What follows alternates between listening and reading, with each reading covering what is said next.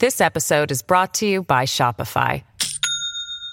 Do you have a point of sale system you can trust, or is it a real POS? You need Shopify for retail. From accepting payments to managing inventory, Shopify POS has everything you need to sell in person. Go to shopify.com/system, all lowercase, to take your retail business to the next level today. That's shopify.com/system. Hello, everybody. This is Marshall Poe. I'm the editor of the New Books Network. NBN listeners like to read books and buy them. So we thought we'd tell you that right now our friends at Princeton University Press are having a remarkable site-wide sale. You can get 50% off books, including ebooks and audiobooks, with the code 50, F-I-F-T-Y, at checkout until May 31. You can save some real money on Princeton University Press books. I encourage you to go there and check it out. Welcome to the New Books Network. Welcome to the New Books Network. I'm Roberto Mazza, the host of the Jerusalem Unplugged podcast, and today for the New Books series on Middle Eastern Studies, my guest is Tilde Rosmer. Tilde recently published a very important book, published by the University of Texas Press here in 2022, The Islamic Movement in Israel. Let me say a couple of things before we actually start the interview. First of all, to all the listeners, the Islamic movement in Israel is not Hamas, and we will talk about it. Secondly, this book is very timely. Israel will head to the fifth election since 2019, just in a few months. And I think it will be important towards the end of the interview to talk about also what potentially may be the role of the Islamic movement in Israel in relation to the upcoming elections. But first of all, Tilde, welcome. Thank you so much, Robert. Now, to start with, can you tell us a little bit more about your background and how this book came to be? Yes, thank you very much. So my background is I have a MPhil and a PhD from the University of Oslo. I focused on history, religion, and Middle Eastern studies. And in my MPhil, I looked at Mizrahi or Jews from the Middle East and North Africa, and the religious socio-political movement Shas. And in my PhD, I moved on to look at secular expressions of Mizrahi identity in Hakeshita Demokratit Hamisrahit, or the Democratic Rainbow Movement in Israel, as well as Hila, the Committee for Equality in Education, that represents all minority groups in Israel.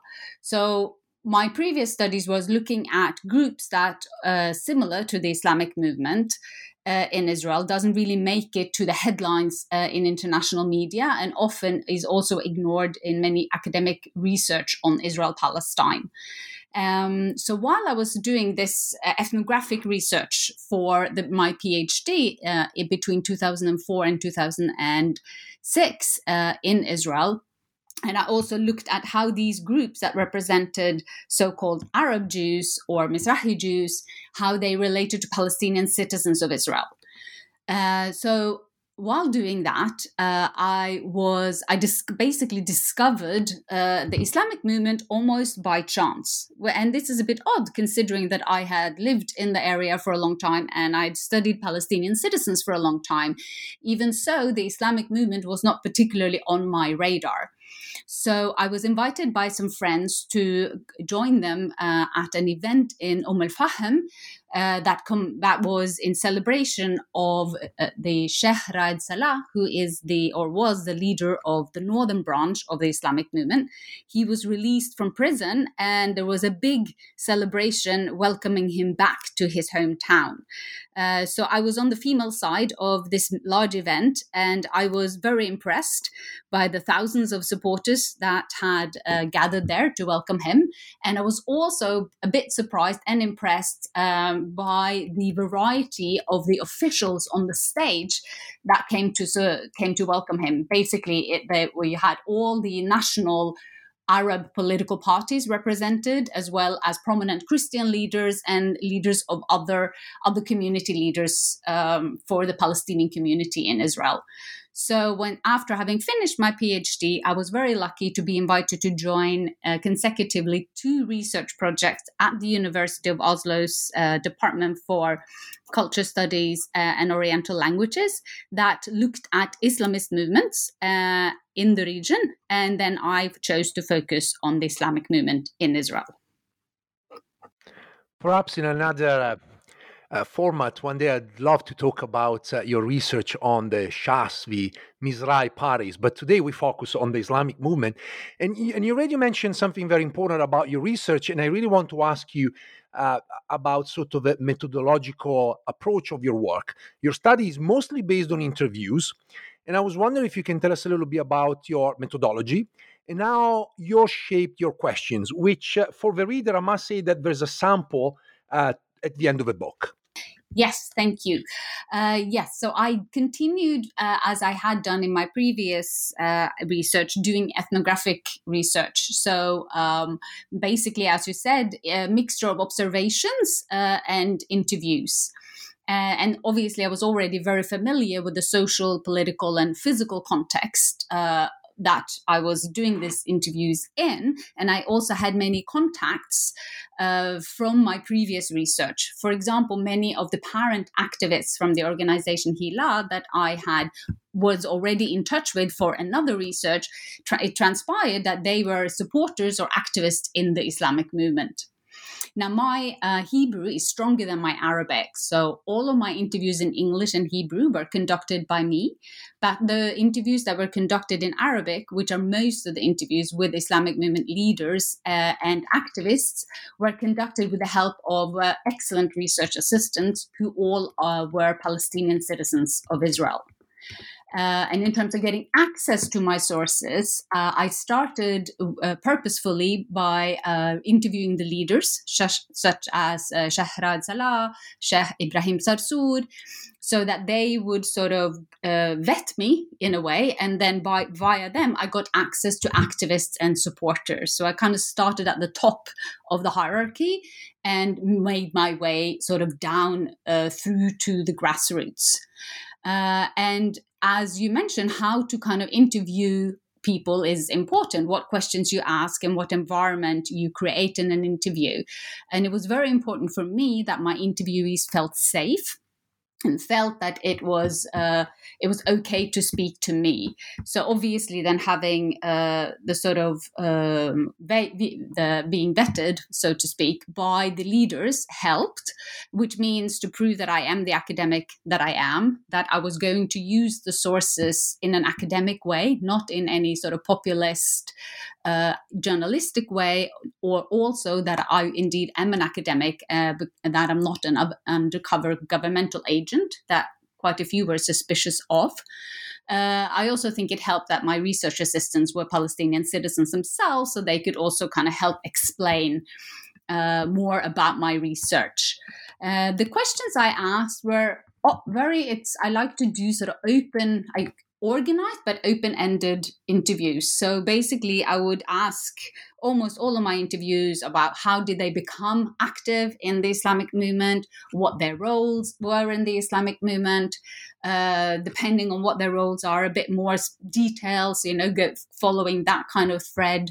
I would ask them about recent events, about historical events, and I find that when people find that they have an interested listener who don't just have very short time, but is willing to sit and listen for an hour and a half, or 2 hours to their story, which becomes an intertwined story of their personal life and their political and cultural activism, as well as their religious activism, they seem quite keen to talk, and I really enjoyed doing all my interviews. Great, fascinating. I guess from a scholarly perspective, it's always great when you have interviewees that are eager to talk, and you don't have to fish for things, and they're open about what they want to talk about. I want to start talking about the book itself, and there is one, I guess, the big elephant in the room, which is about the Islamic movement in Israel and a sort of a definition. So can you give us a definition of the Islamic movement in Israel and when and how this was formed? Sure, I'll try to do that. I mean, this Islamic movement started as a religious revivalist movement inspired by the religious political ideology of the kind of the Islamic movement in Egypt, the Muslim Brotherhood. And it happened via the Islamic educational institutions in the occupied West Bank. And so it started with a focus on dawah, on spreading of an Islamic lifestyle among individuals and the community at large. And then it also very soon took on the role of representing Palestinian citizens, both sort of socially and politically, and providing them also with necessary services that are neglected by the state. So I describe the movement's leaders and activists as Islamist Palestinian nationalists. And this is also clear from the efforts of the movement to educate Palestinians in their own history and predicament, something that they have not been taught in Israeli-controlled and Zionist-created state education institutions. So the movement itself, it started in from 1967 with the sense. So you have the Israeli occupation of the West Bank and the Gaza Strip. And very vividly, in one of my interviews, Sheikh Ibrahim Sarsour, who was the leader of the southern branch at that time, he described that this occupation, of course, was a disaster from a military point of view. Yet it also brought unforeseen positive consequences for Palestinian citizens of Israel. And in order to appreciate what these consequences were and why they were positive, we have to go backwards in history a little bit and be reminded that Palestinian citizens are descendants of the approximately 150,000 Palestinians who remained inside what became the State of Israel in 1948, when around or more than 800,000 Palestinians became refugees. And then from 1948 until 1966, these Palestinian citizens, who were not indeed all citizens, most of them were by that time, lived isolated from their families who had become refugees in the surrounding countries, and also isolated from their Arab people and culture. And they lived under military rule. And the military rule in practice meant that there was, for example, a strict curfew. They were not allowed to organize themselves politically, and they faced restrictions on employment, among other repressive rules. So then after 1967, going back to Sheikh Sarsour's comment, with the occupation, actually, the Palestinians from inside Israel were reunited with the Palestinians in the West Bank and the Gaza Strip, both with their direct or more distant family and generally with their national group. And what that provided meant that they could then go to the West Bank as well as to the Gaza Strip, but mostly they went to the West Bank, and they would attend Arab and Muslim educational institutions there. And this is important because of that isolation they had experienced in 1948 meant that there was no Muslim religious educational institutions inside Israel that could educate new religious leaders. So anyone who was then keen to study religious studies, they went to, for example, to Hebron and Nablus to study there from 1967. And it is these men and some women who, when they came home from these institutions, gave sermons and started preaching and started the religious revival in Palestinian villages and towns throughout Israel. So we can say that the seeds of the movements are from the early 1970s, whereas there's a bit of controversy around exactly when the movement itself was established. I say in the book that I've chosen 1983. It's not an arbitrary choice. It's because that's when Sheikh Abdallah Nimr Darwish, who is the recognized founder of the movement, was released from Israeli prison. Now, I'll explain why he was in prison. He was in prison because he was believed by the Israelis to be the spiritual head of the paramilitary organization called Usrat al-Jihad, the family of jihad. However, he denied this role. This small group, the family of jihad, was an Islamist group that acquired weapons and focused on Israeli economic targets in agricultural areas, as well as some cultural institutions in the Palestinian community. For example, in 1981, some members of this group set fire to the cinema in Al Fahm because they did not like the type of films that they were screening. And this group was exposed by the Israeli security services also in 1981, and 60 activists were sentenced to prison. So Darwish then only spent about over 2 years in prison. Then he was released.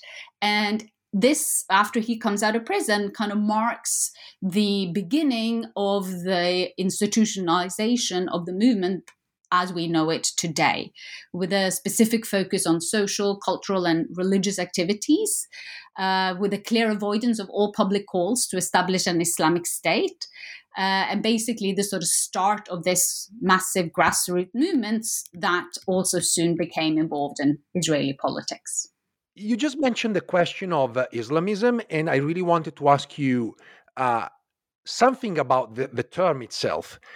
Given this is like a very large term and many may have different interpretation, I was wondering if you can tell us how you see Islamism, but more importantly, how do you think the movement understands and uses the word Islamism? Okay, yes, thank you. Well, I think so. From my perspective, Islamism has many different expressions, and they depend mostly on the context. So my analysis of this particular Islamist movement is very much a contextualized analysis. And I believe that a context explains why a particular Islamist movement has developed in the way that it has and how it became what it is. So this movement's leaders operate between two main points of reference, the Israeli state and society, and the Islamist ideology that informs its beliefs and methodology. So as other Islamist groups, this movement is inspired by and aims also to sort of infuse the state and society with Islam that is interpreted to fit modern circumstances. And in my analysis, I rely on Ayubi's explanation that Islamists want a cultural revolution that is inspired by religious sources, and that this, in part, is a reaction to westernization and corruption of their Muslim rulers and politics. Now, of course, in the case of the Palestinian Islamists in Israel, the rulers are not Muslim, but are the government of the Jewish state of Israel.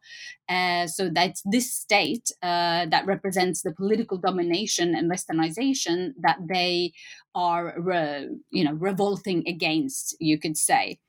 So in the case of the Islamic movement in Israel, Islamism is not only an ideology and methodology for cultural advancement and renewal, but and that would be sort of, as I explained earlier, related to Dawah, but also a variant of a Palestinian political nationalism. So the Islamic movement in Israel is fighting for the rights as a Palestinian national minority group using an Islamist approach and methodology. And this is very evident, for example, in their trifecta of goals, which, they don't say out loud, at least, that our goal is to have an Islamic state. They say our goal is to protect the Palestinian people, land, and holy sites. And then they're protecting it from what they see as the sort of foreign and dominating Jewish state. I did ask in an interview, I did mention this goal about the sort of Islamic State to Sheikh Ibrahim Sarsour, and he said quite sort of almost a bit jokingly that, he said, listen, I live in Israel, I know my context, there's no point talking about an Islamic State here, we are the minority. So even if we convinced all Muslims in Israel that they might want an Islamic state, we're still a minority. If I wake up tomorrow and see that, you know, all the Jews converted to Islam, then we can start preaching that ideology. But at the moment, it doesn't make any sense. So, yeah, basically, I would argue that all Islamist groups and movements are different, and you have to study each case in its context in order to understand how it has been influenced and by and are accommodating to this context. I mean, this seems very obvious to us maybe as academics of Middle Eastern studies, but I do believe that generally and too often Islamist movements are seen as a general expression of an ideology or practice cutting across sort of place and time, and there's very little appreciation of nuances and local reasons for their individual developments. And as I said, in this case, the context of the Israeli state and society obviously has had naturally has had tremendous impact on the development of this movement, both in terms of providing opportunities as well as imposing limitations. So my analysis aims to explain how the leaders and activists of this particular movement take advantage of these possibilities and navigate the limitations provided by this particular context, as well as how they then use or instrumentalize the Islamist theory and practice while pursuing their goals. And that takes me to the next question, which I think is central in your book, and particularly for those that are not necessarily familiar with the movement. That is, what is the difference between the Islamist movement in Israel and Hamas?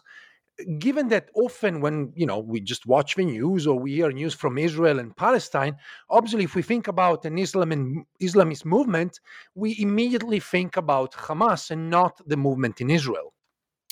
Yes, great question, and very important. I agree with you. People often confuse and don't, I mean, most people have never heard of the Islamic movement in Israel or even Palestinian citizens of Israel. So many points here. First of all, both movements are established in the same decade, and they operate, of course, in very close geographic proximity. In comparative terms, we could say that they share, of course, the Islamist ideology as well as a Palestinian nationalist perspective. But, of course, and this is where we get into the sort of details of the context, they're not the same movement, as you pointed out, nor do they represent the same part of the Palestinian population. So, of course, Hamas operates under Israeli military occupation and has adopted armed struggle in its resistance to this occupation, whereas the Islamic movement in Israel operates as a legal organization representing the interests of a group of citizens of the State of Israel. It purposefully avoids violence, and it operates, as I said, within the sort of legal and organizational framework of this state. I also think it is significant to mention when we speak about Hamas that Israeli spokesperson often conflate or connect, depending on the circumstances, these two movements. And as we might know, the Israeli government has been successful in persuading many other countries to categorize Hamas as a proscribed terrorist organization. So then, of course, by suggesting that the Islamic movement in Israel has ties with or is connected to Hamas, you know, makes it, by implication, a terrorist organization. And it has often used this assumed or presumed connection to legitimize action against the Islamic movement in Israel, such as police raids on offices of both the branches of the movement, confiscation of their properties, scrutinization of their organization, censorship, and also forced closure of their newspapers and publications. And of course, and most significantly, the actual outlawing of the northern branch of the movement in 2015, which was partially argued by Benjamin Netanyahu, who was then prime minister, with the assumed connection to Hamas. So if we look for actual relations between Hamas and the Islamic movements, there are I have not found any proof of any organizational links. And leaders on both sides say there are no such organizational links. Now, of course, the Islamic movement in Israel would avoid any such links, because if there were any, they would end up, as the northern branch did anyway, outlawed. But of course, there is the Islamist and nationalist connections that I mentioned earlier, and they also practically express, as well as verbally express support so the Islamic movement and Israel leaders would express support for both Hamas and the population of Gaza, as well as of the West Bank. And they openly give support to people who might be, or by necessity of living in Gaza, are connected somehow to Hamas. They get support from a charitable organization run by the Islamic movement in Israel.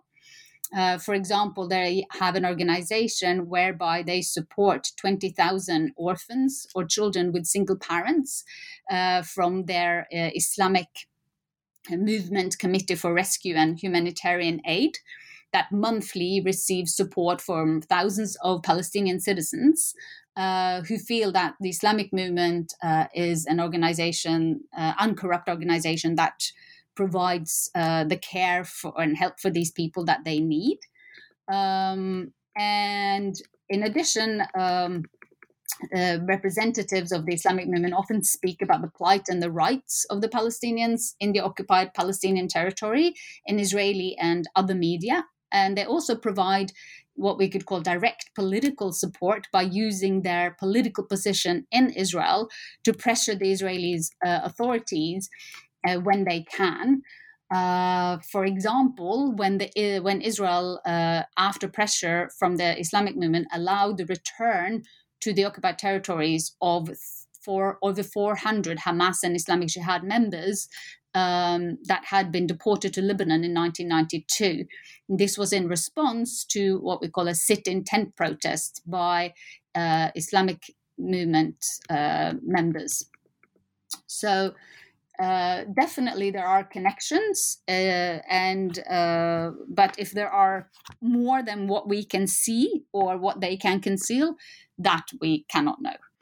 That's very interesting, and I'm sure that some may challenge your views, obviously particularly those that are involved in Israeli politics or in a specific political spectrum, and they may want to see a particular connection between Hamas and the Islamic movement in Israel. But again, that we'll let it for another discussion. I'm curious about the activity of the movement. We will talk later about the big split, so the so-called northern branch and southern branch. But in order to get to that point, I really want to engage with you in a discussion about the political involvement in Israeli politics, both at local and national level. How did the movement begun, working into local and national politics? Yes, very important point. So, first of all, it's important to mention that local politics, historically, since the end of the military government in 1966, has been the most important political stage for all Palestinian citizens of Israel, because this is the level where they can have direct influence on their everyday lives, as well as elect their own kind of community representatives and leaders. So through their influence on local councils, they can work to improve the services for their constituencies, such as water supply and sewage systems, garbage services, roads, public parks and gardens, and social services. Now, the Islamic movement entered local politics in 1989 in Kufarkara, as I describe in detail in Chapter 1, that focuses on the political and life story of Kamil Rayan, who then became the first elected head of a local council. And Sheikh Ibrahim Sarsour, in my interview, described this as a peaceful Islamic revolution in Israel. Since then, the movement has run on various municipalities and seen members gain power in several local authorities. We have to sort of preempt a little bit the discussion about the national level and the split of the movement, because the two movements, of course, have representatives in different local councils. And so the northern branch has mostly focused its local political engagement on Umm Al Fahm. And Sheikh Raed Salah was its first head of Umm Al Fahm, representing the Islamic movement. And then he abdicated, you could say, this position, and another representative of the Islamic movement took over the mayoralship of Umm Al Fahm. And interestingly, this branch stopped taking part in local elections in 2013. When I asked why they did this, when I was interviewing sort of a few of the leaders in Umm Al Fahm, in the offices of the Islamic movement, they said that they'd had enough of what they called dirty politics, and that they wanted to focus on the Islamic movement's sort of original focus, which is dawah and taking care of people and the religious aspects. And they did not any longer want to be involved in elective politics. Also interesting is that after this decision, the candidate that they had for mayor, he still wanted to be mayor, even though the Islamic movement, his political group, no longer participated in elections. So he ran as an independent, and indeed won the elections and became the mayor in 2013. So since and between 2013 and until 2015, when this branch of the movement, the northern branch, was outlawed, it was not officially taking part in any elections inside the Israeli state system. I think what is important to notice here is that by taking part, because there's often a lot of criticism specifically of the northern branch, that it is not democratic and it does not participate in the Israeli democracy of Israel, because it has chosen not to participate in national elections, which I can explain more about later. But what is important to notice is that until 2013, both branches of the Islamic movement in Israel did participate in the local election system. And that means, interacting with all of the Israeli bureaucratic institutions that you need to, and by default have to, engage with in order to run a local council. This episode is brought to you by Shopify. Do you have a point of sale system you can trust, or is it a real POS? You need Shopify for retail. From accepting payments to managing inventory, Shopify POS has everything you need to sell in person. Go to shopify.com/system, all lowercase, to take your retail business to the next level today. That's shopify.com/system. So we talked about the northern branch, the southern branch, and I think it's about time to explain to the listeners and the readers of the book why do we have two branches of the same movement. So in 1996, the movement split in two. Why did the movement separate, and what are the differences, other than also the involvement in local and national politics? Very good. Yes, indeed. Very important. So the movement split, as you said, in 1996, after a Shura Council, where they voted on whether or not to participate in national elections for the Israeli parliament, the Knesset. And the so-called northern branch voted no, and the so-called southern branch voted yes. So these branches kind of, became branches after this vote. I want to just mention that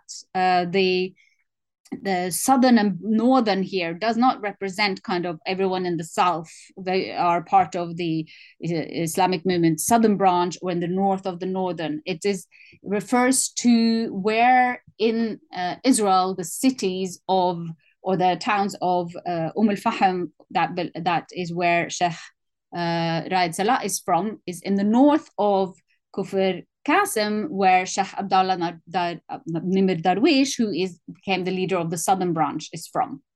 So that the terminology is a bit misleading. Anyway, The northern branch then found it inappropriate to enter national politics, arguing two things mainly: that it was not permissible to enter a non-Muslim political system, and politically that it was not permissible to enter into a participation in politics, which would mean that you would recognize the Zionist character of the state. The southern branch, then led by Abdallah Nimr Darwish, argued that there is room for political compromise with non-Muslim actors when this constitutes the local political context, and when this is the best way in which to promote and protect the rights and interests of native Palestinians. So since 1996, the southern branch has participated in national elections and has had representatives in the Israeli parliament on a parliamentary list called the United Arab List, which sometimes they have shared with other political parties representing Palestinian citizens.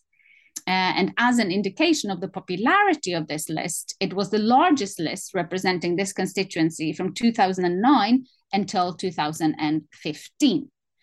So basically, as for the differences between the branches, in, as you say, beyond sort of the actual, participating or not in the Israeli parliament.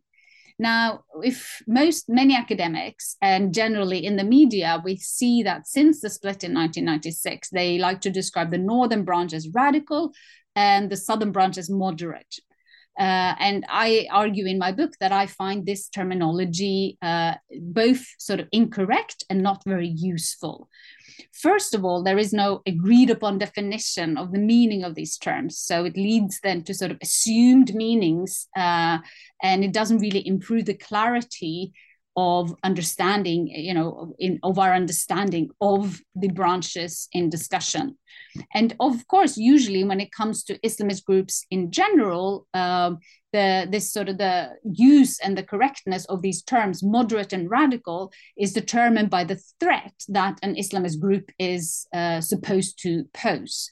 So if applying this understanding, then what kind of a threat is the Islamist branch, the two branches supposed to pose to the Israeli state or not?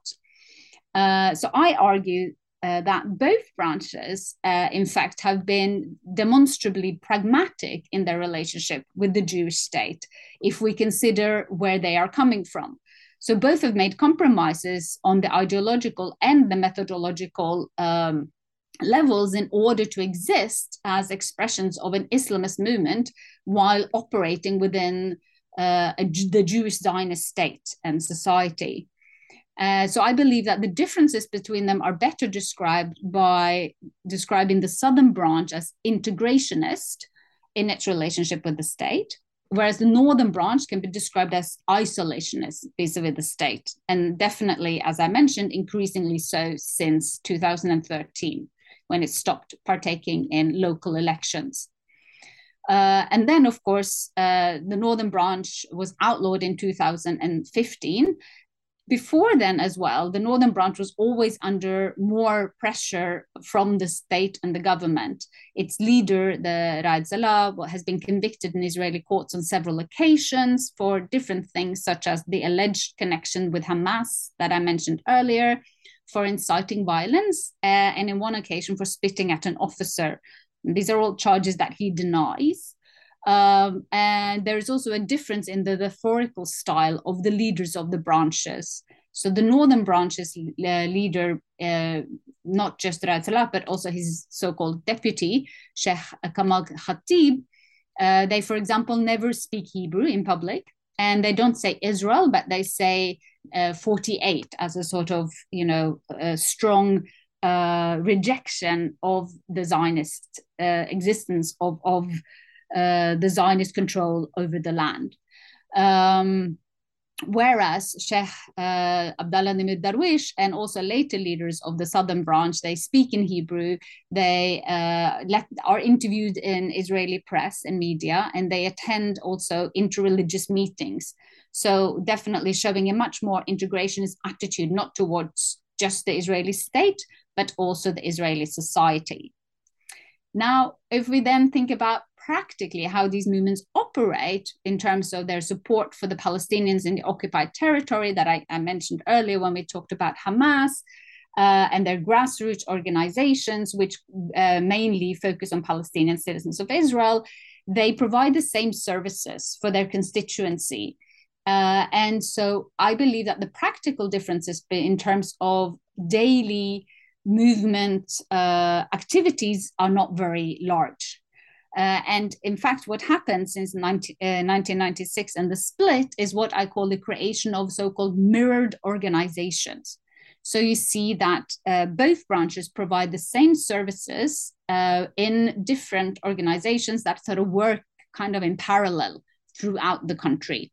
So for example, there has been since lately two Al-Aqsa is in Danger festivals. These are festivals that are held to kind of to highlight what they see as the dangers posed towards the Al-Aqsa Mosque and compound in Jerusalem. And there's been one by each branch, kind of in competition, obviously, over supporters and participants. Similarly, until 2008,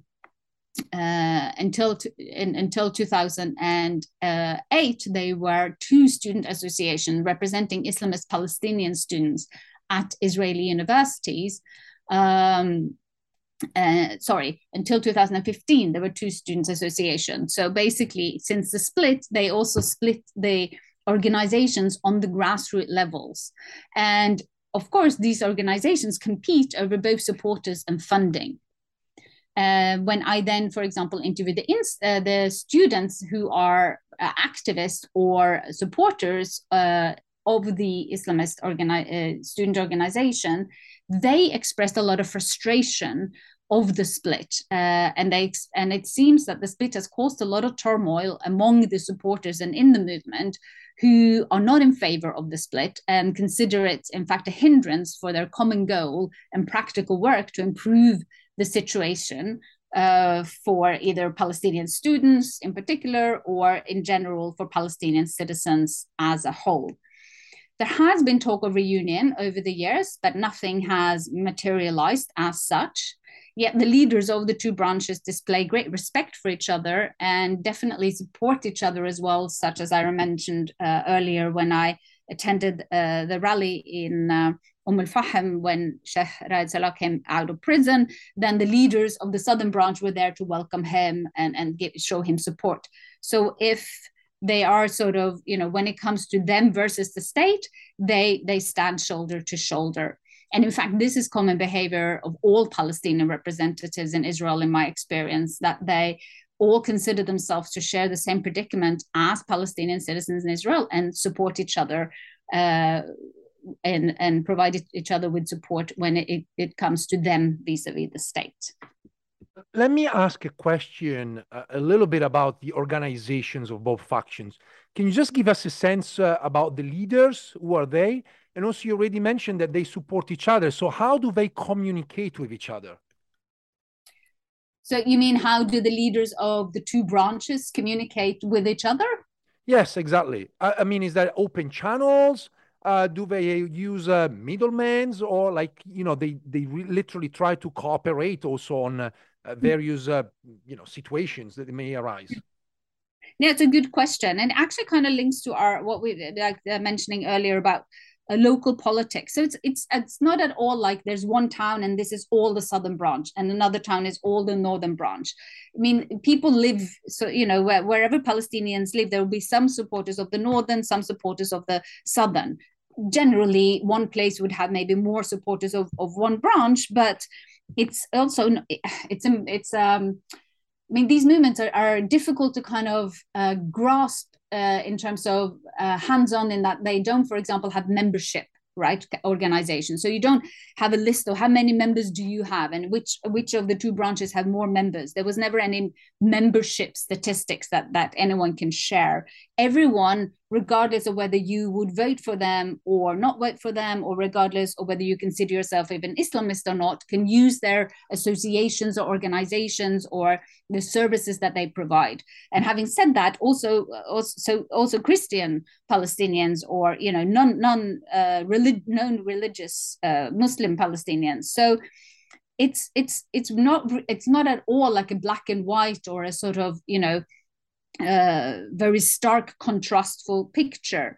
And for example, when it comes to local elections, you know, you have people who they vote because people are either from a certain clan or large family, or, you know, you don't necessarily always vote for political ideology. So all of this to kind of explain that it's very fluid and it's not at all sort of set in stone. And so the leaders, of course, on the leadership level, they didn't sort of, you know, casually meet very often when it comes to sort of having discussions about whether they should unite or not. In fact, when I was in Israel in 2010, there was the flotilla from Turkey to Gaza, to the Gaza Strip. And both the leader of the southern branch and the leader of the northern branch were on the boat.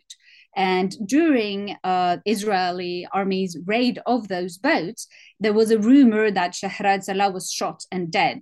And it was a very tense situation in the Palestinian community, as well as a lot of police and army were sent to the areas around where Al Fahm, where Sheikh Raed has his home and offices.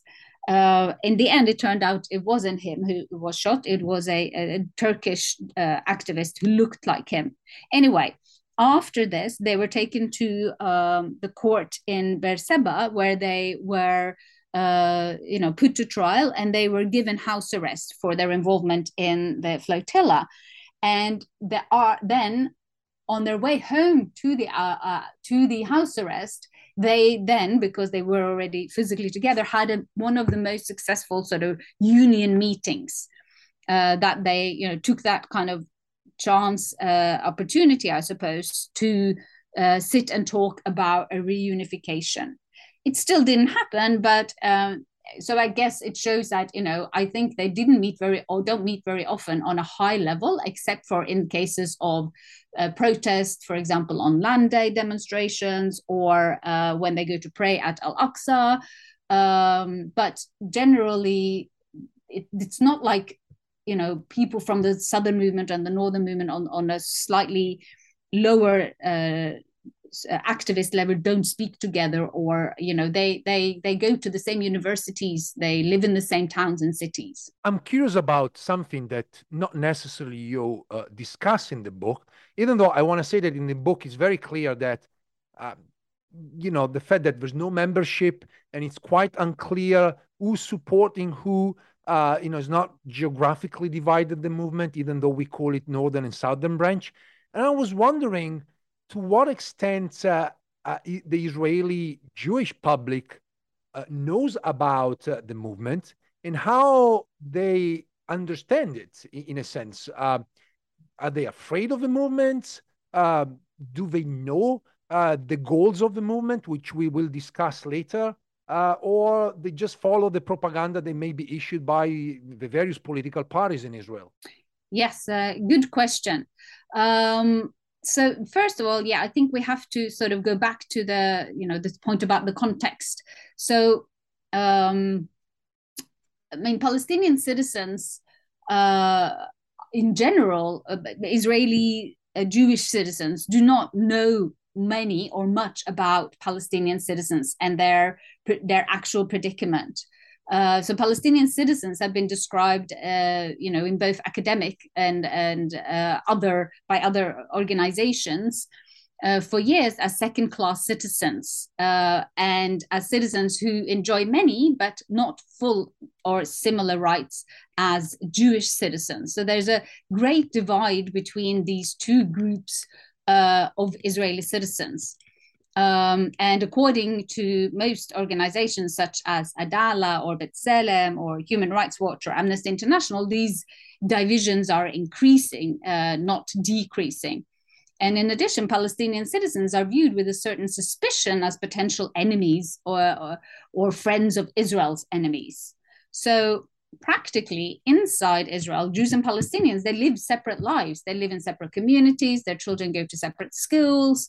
There is one state school for Arabs and one for Jews. Most Jews do not speak or read Arabic, so they cannot follow, whatever goes on in Arabic media or cultural events. So just to say that generally Jewish Israeli citizens know very little about Palestinian citizens per se, not just about the Islamic movement. And what they do know, obviously, is from Israeli media, which, as I spoke, a bit about already, that they paint a picture of these very two sort of radically different branches, but in general also are very skeptical to, if not outright negative, towards the Islamists in general. And as you rightly sort of ask, I think many uninformed people, not just in Israel, but worldwide, are scared of Islamism and Islamists and Islamic groups based on a mixture of lack of knowledge and knowledge of the actual movements and what they do and who they are, but also, of course, based on terrorist action undertaken by some groups in the name of many. So, I think that definitely is important.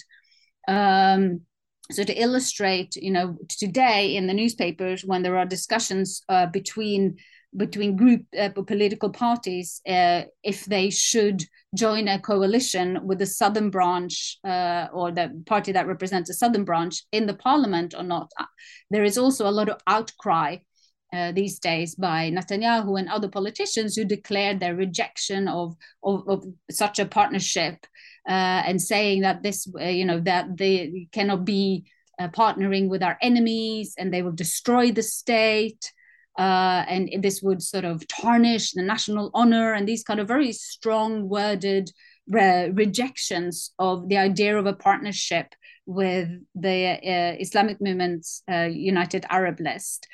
Even though these are people who, are in the parliament already, are Israeli citizens and are, at the moment in the government coalition. When I was at Haifa University in 2008, I was there doing the elections to the Arab Student Committee, which is the sort of unofficial student body that represent different political parties among Palestinian students. And they had elections, and surprisingly to both the Islamists and the other political parties represented, the Islamists won the student elections. And whereas they were surprised and excited and the other political parties were, surprised and disappointed, of course, the Jewish students expressed, fear, like, who are these guys? Like, why, what does it mean? Who are the, that they were not at all sort of excited or prepared or in any degree sort of happy about this development, even though it's an open election at the university. There were, they had party programs, political programs, and it all happened within the sort of formal framework of their university. So I definitely think that there's a huge gap between the majority of Jewish Israelis and the Islamic movement. Very interesting. I want to ask you something about chapter 3 of the book, which I believe is sort of the central one in order to understand the movement. And I really love the title of the chapter, A Trifecta of Goals. And I was wondering if you can just give us a flavor of the goals of the Islamic movement in Israel. Great, thank you. Yes, so it again goes back to the context that, Palestinians, the focus is really on a protection. So the three goals are to protect the people, the land, and the holy sites. So let's start maybe with the holy sites. The main focus is on the Al-Aqsa Mosque and compound in the Old City in occupied East Jerusalem. So this mosque, of course, is the third holiest site in Islam. And by acting as its guardians, the Islamic movement in Israel is also positioning itself, you could say, at one of the religious centers of not just the Muslim, but also the Christian and Jewish world. And so the movement is very active in the upkeeping of the mosque, and its leaders and followers express fear that this holy site is under threats. As I mentioned earlier, about the Al-Aqsa is in Danger festival that they arrange. So the threat, they see the threat as coming from Israeli right-wing settler groups, right-wing Israeli politicians, and the Israeli military.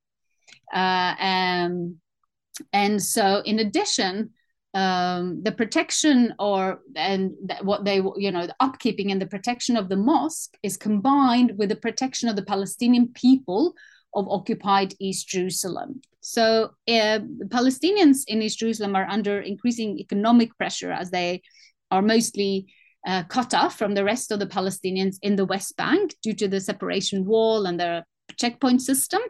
And so to improve their financial situation, the Islamic movement in Israel encourages its supporters from inside Israel to go shopping, use the restaurants, and just basically spend money in East Jerusalem to provide income for this group. And I think I can see this as an indication that the goal to protect the Palestinian people focuses both on Palestinians inside Israel as well as Palestinians in the occupied Palestinian territory. And I mentioned also earlier how they assist with these charitable campaigns and so on, that when we talked about and discussed about Hamas. As I also have, I think, mentioned, inside Israel, the movement focuses on practically improving the services that are not provided satisfactorily by the state on a local level through its local councils, as well as through its movement's independent organizations. And in addition, the movement's leaders spoke a lot when I interviewed them about the physical insecurity of Palestinian citizens. So there has been an increasing, they have increasingly experienced hate crimes since 13 Palestinian citizens were killed by Israeli police at the start of the Second Intifada in October 2000. And Sheikh Raed Salah and other spokespersons speak about the population transfer as advocated by right-wing Israeli politicians such as Avigdor Lieberman as a way to sort of deal with the idea of how to lessen the so-called demographic threat posed by the Palestinian citizens. So they talk about sort of both helping Palestinians in terms of their daily lives as well as how to protect them from what they see as increasing security threats towards them. The third goal is to protect the Palestinian land. This is, of course, at the sort of core of the conflict between Palestinians and the Jewish state. And it has been a main focus for the Islamic movement since its very beginning. And I did an interview with Father Shahadeh, who a Christian Palestinian priest, who described to me how the very young leaders of what was then the sort of early start of the Islamic movement were part of organizing the very first Land Day demonstrations in 1976 against Israeli land confiscations. So today, the main focus is, in terms of land, on protecting the land of the Palestinian people in the Negev Nakab that the state is in a process of appropriating. That leads me to the next question, which is related to sort of what the Israeli government is trying to do to Palestinian society in Israel. So between 1948 and later after 1967, essentially non-Israeli Jews underwent, I would say, a process of Israelization. Some also call it Judaization, but that's relevant to sort of another context. And we may say that so Palestinian citizens of Israel also underwent a process of de-Arabization of society. And that is particularly visible with the question of the language. And I was wondering if you can tell us how the movement has reacted to these processes and how both organizations, so the northern and the southern branches, try to reverse these processes. Yes, very good question. One of my chapters focuses indeed on how the movement at large sort of tries to deal with Israelization, which has kind of two, you know, Israelization has kind of two main forces. One is the kind of imposed one from the government, with the Ministry of Education deciding the curriculum, deciding who gets to teach in Arab schools, and with whatever is imposed on them. But of course, the other side of Israelization is simply by living inside Israeli society. Of course, the Palestinians who live there are affected by whatever lifestyle or experiences they have in Israeli society. So when I analyze the activism of both branches of the movement on a local level, I describe them as kind of engaging in three processes in order to combat this Israelization, which is what they want to do. So they have, of course, the Islamization, which we've talked about. But in addition, they have the Palestinization and also the Arabization. And so they do this by educating their constituency in Palestinian history, as well as in, giving them information about what is actually your current predicament as Palestinian citizen. And they try to empower their constituency by knowledge and, I would say, ceremony. So it's important to say that after high school, all the higher educational institutions in Israel are in Hebrew, as well as most workplaces, and of course the majority Israeli Jewish society. So, for example, when it comes to Arabization, the Islamic movement provides pure language classes, but it also tries to be engaging and kind of fun.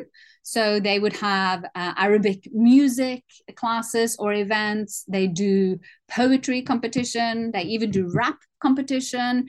They really try to engage the youth in learning and continuing to learn formal Arabic, because they see that, this is slipping the older they get, and especially if they start studying in Israeli higher education institutions.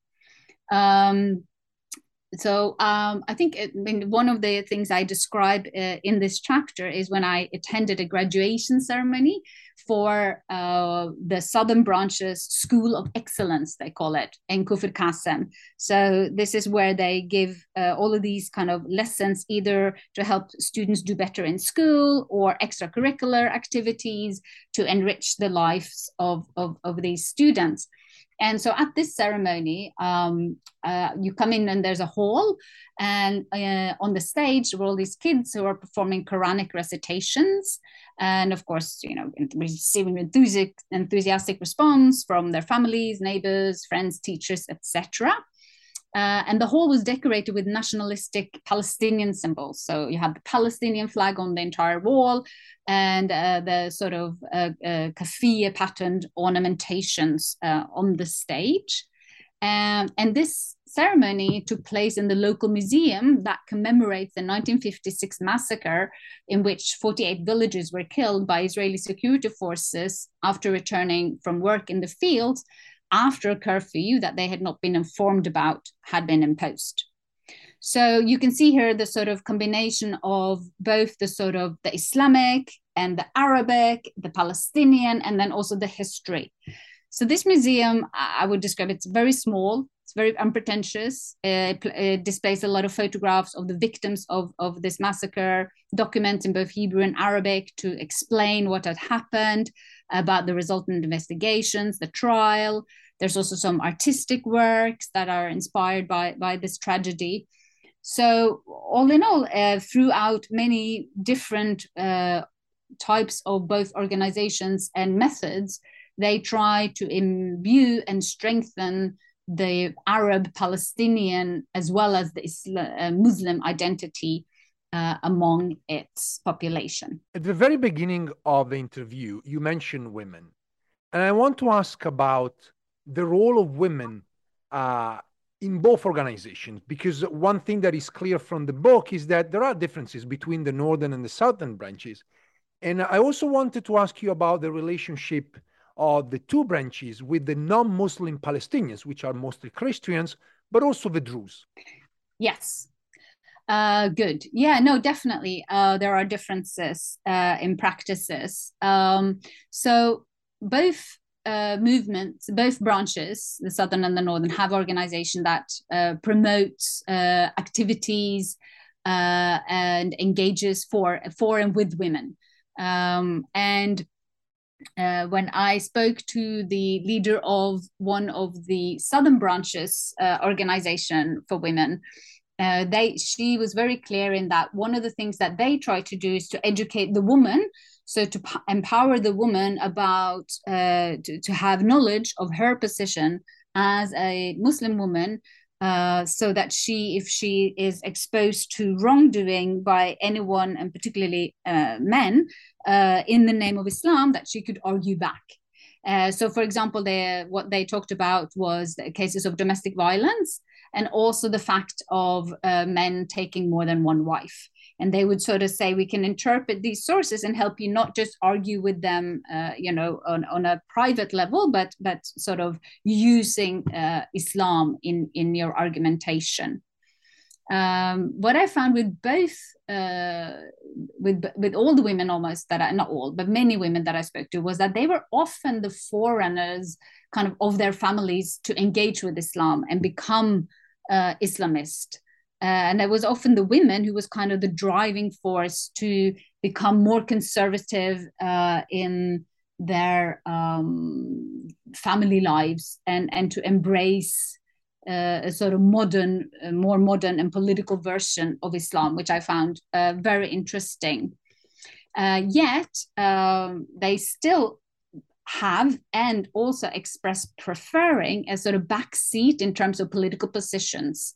So, for example, when I was interviewing female Islamist students about their activities, it transpired that the Islamist student organization could not participate in joint events with the nationalist secular student organizations because they were not able to agree on how to or not to have women speak at these events.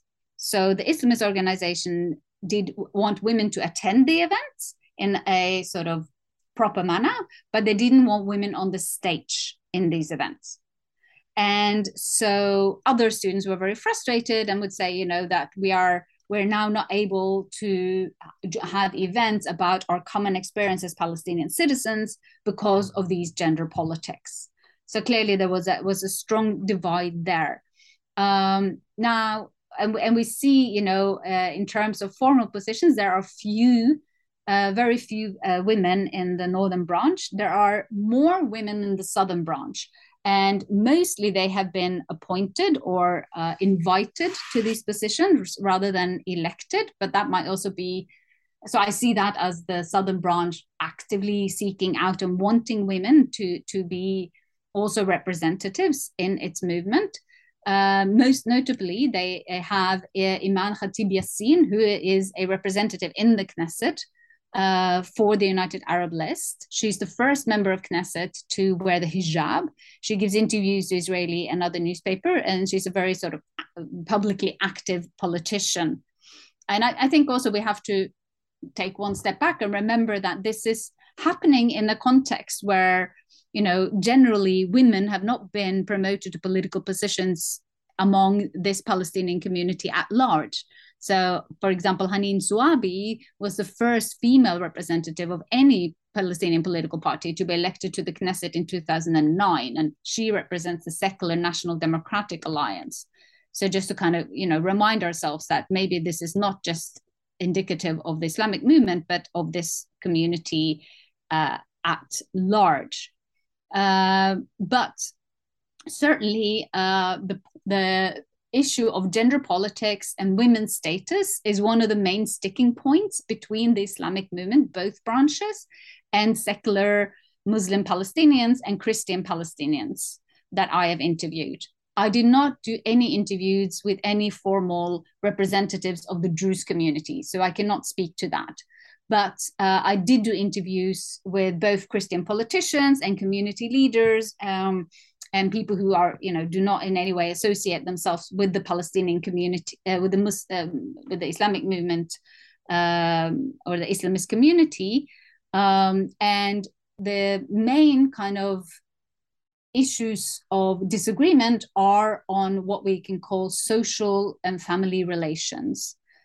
So, for example, it was quite notable that, it's quite notable that the Islamic movement, United Arab List of the Southern Branch, will join forces with the ultra-Orthodox Jewish parties when it comes to issues such as LGBTQ rights, for example, then they join with the very conservative, very religious Jewish politicians instead of joining with their national Palestinian or Christian Palestinian politicians. So they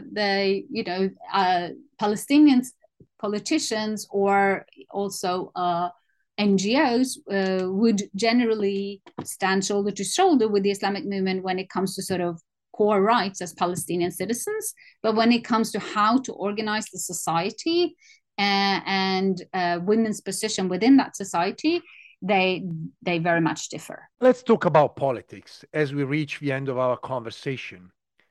So, as I mentioned at the very beginning, Israel will go to the polls the fifth time since 2019, in just a few months.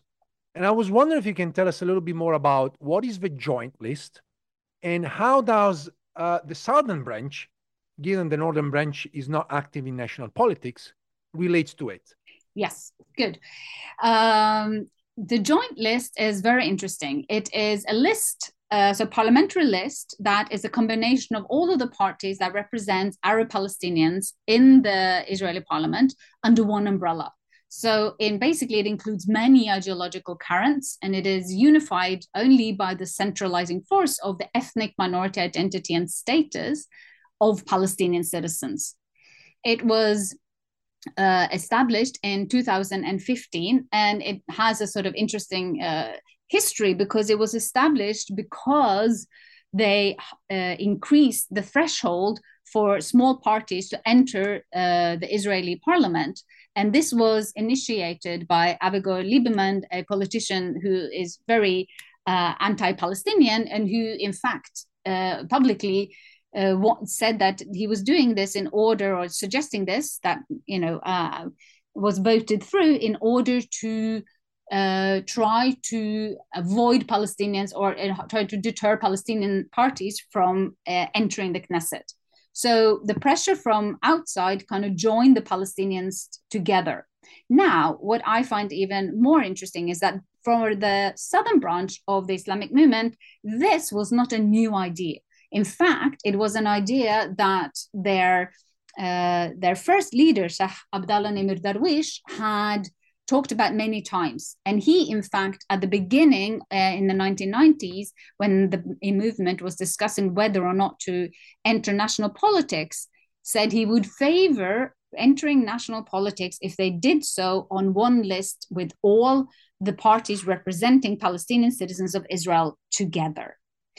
This is particularly interesting if we consider what happened later. But so before I get ahead of myself, this joint list then was very successful in 2015 when it got 13 out of 120 seats, and in 2019,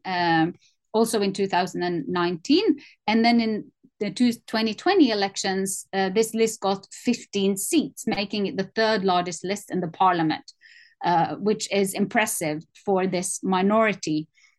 Now, despite this success, there were internal grievances, meaning there were competition between the parties over who should get what position of representation. There was also disagreement that is related to what we just talked about in terms of politics, social and gender politics. And despite its success, in February last year, the Southern Branch split from this list under the new leadership of Mansour Abbas.